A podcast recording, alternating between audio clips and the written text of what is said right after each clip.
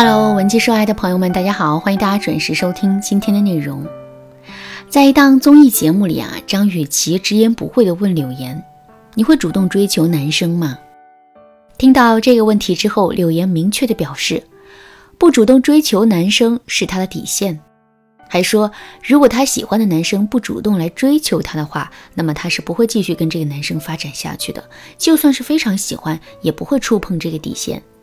听到这个回答之后，张雨绮接着问柳岩：“那你会撩他吗？”柳岩继续回答说：“我觉得我主动给他发个消息就已经是在撩他了。之后我不会再做更多的事情，就算这段感情最终没有结果，我也不会后悔。”听到这两个回答之后，你的心里是什么想法呢？其实从专业的角度来说，我是非常认同柳岩的第一个观点的。女生确实不应该主动去追求男生，因为男人天生具有一种猎人属性，喜欢追逐和征服。那些自己送上门来的猎物，男人是很难会有兴趣的。但是柳岩的第二个观点却是错误的。虽然我们不应该主动去追求男生。但这并不意味着我们要完全放弃努力，一味的等待幸福的降临。因为男人也需要捕捉到我们的好感信号，才会有勇气来主动追求我们。另外，我们永远都不会知道，在通往幸福的路上会有多少竞争者。如果我们什么都不做的话，这不就相当于把幸福拱手让给别人了吗？说到这儿，我想起了学员小溪的案例。小西和大林是大学同学，大一的时候加入了同一个社团。因为两个人经常一起搭档出去采新闻，所以啊，彼此之间就慢慢的熟悉了起来。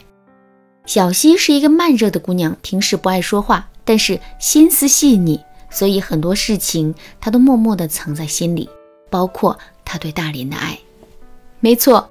两个人认识没多久，小西就被这个个子高高大大、一笑起来就会露出两排洁白牙齿的大林吸引住了。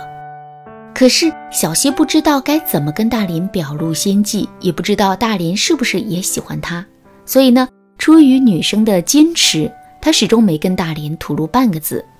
大林也很喜欢小西，因为他觉得这个不爱说话但是很可爱的姑娘总是能给到他一种别样的感觉。可是，每当大林动了追小西的念头的时候，他又会感觉很挫败，因为小西对他的态度啊并不热情。每次他跟小西说话的时候，小西总是低着个头，脸上也没什么表情。大林因此断定小西对他并没有什么意思，所以他也就没有实际做出追求的行动。一年后，社团纳新，一个性格活泼开朗的小学妹。就这样走进了小西和大林的视线。第一次见面的时候，小学妹就加上了大林的微信。不过她始终都没有给大林发消息，而是天天在朋友圈里啊展示自己的日常生活以及对生活的一些感悟。慢慢的，大林就被这个小学妹给吸引住了，因为他觉得这个姑娘的生活呀很丰富，有些想法和观点跟自己也很契合。但他不知道的是，其实小学妹也喜欢上了他。这些内容也都是小学妹在分析完他的朋友圈之后，针对性的展示给他的。一个月之后，大林跟小学妹越走越近，小西坐不住了，于是就主动在微信上给大林发了一条消息：“大林，你喜欢什么类型的女生啊？”小西原本想着先用这个问题铺垫一下，然后再直接跟大林表白，可没想到的是，大林竟然回了一句：“你已经知道了。”是啊，我跟小学妹已经好了一周了，我们还想着过两天再告诉你呢。听到这句话之后，小西的心里一下子就慌了，那种感觉啊，就像是一个做错了事的小朋友被当众揭穿了一样。不过，小西还是强忍着情绪跟大林说了几句祝福的话，随后他就关掉了手机，一个人痛哭了起来。因为小西知道，由于自己的不主动，他跟大林已经彻底的错过了。听了小溪的故事之后，你对我在上面说的话是不是有了一个更深刻的理解了呢？再次重申一下，作为一个女人，我们一定不能去倒追男人，不过我们也不能放弃对男人进行撩拨，诱导男人主动来追求我们。可是我们到底该怎么撩拨男人呢？下面我来给大家分享两个实用的方法。如果在这个基础上，你想有更多的了解和学习，可以添加微信文姬零五五，文姬的全拼零五五，来获取导师的针对性指导。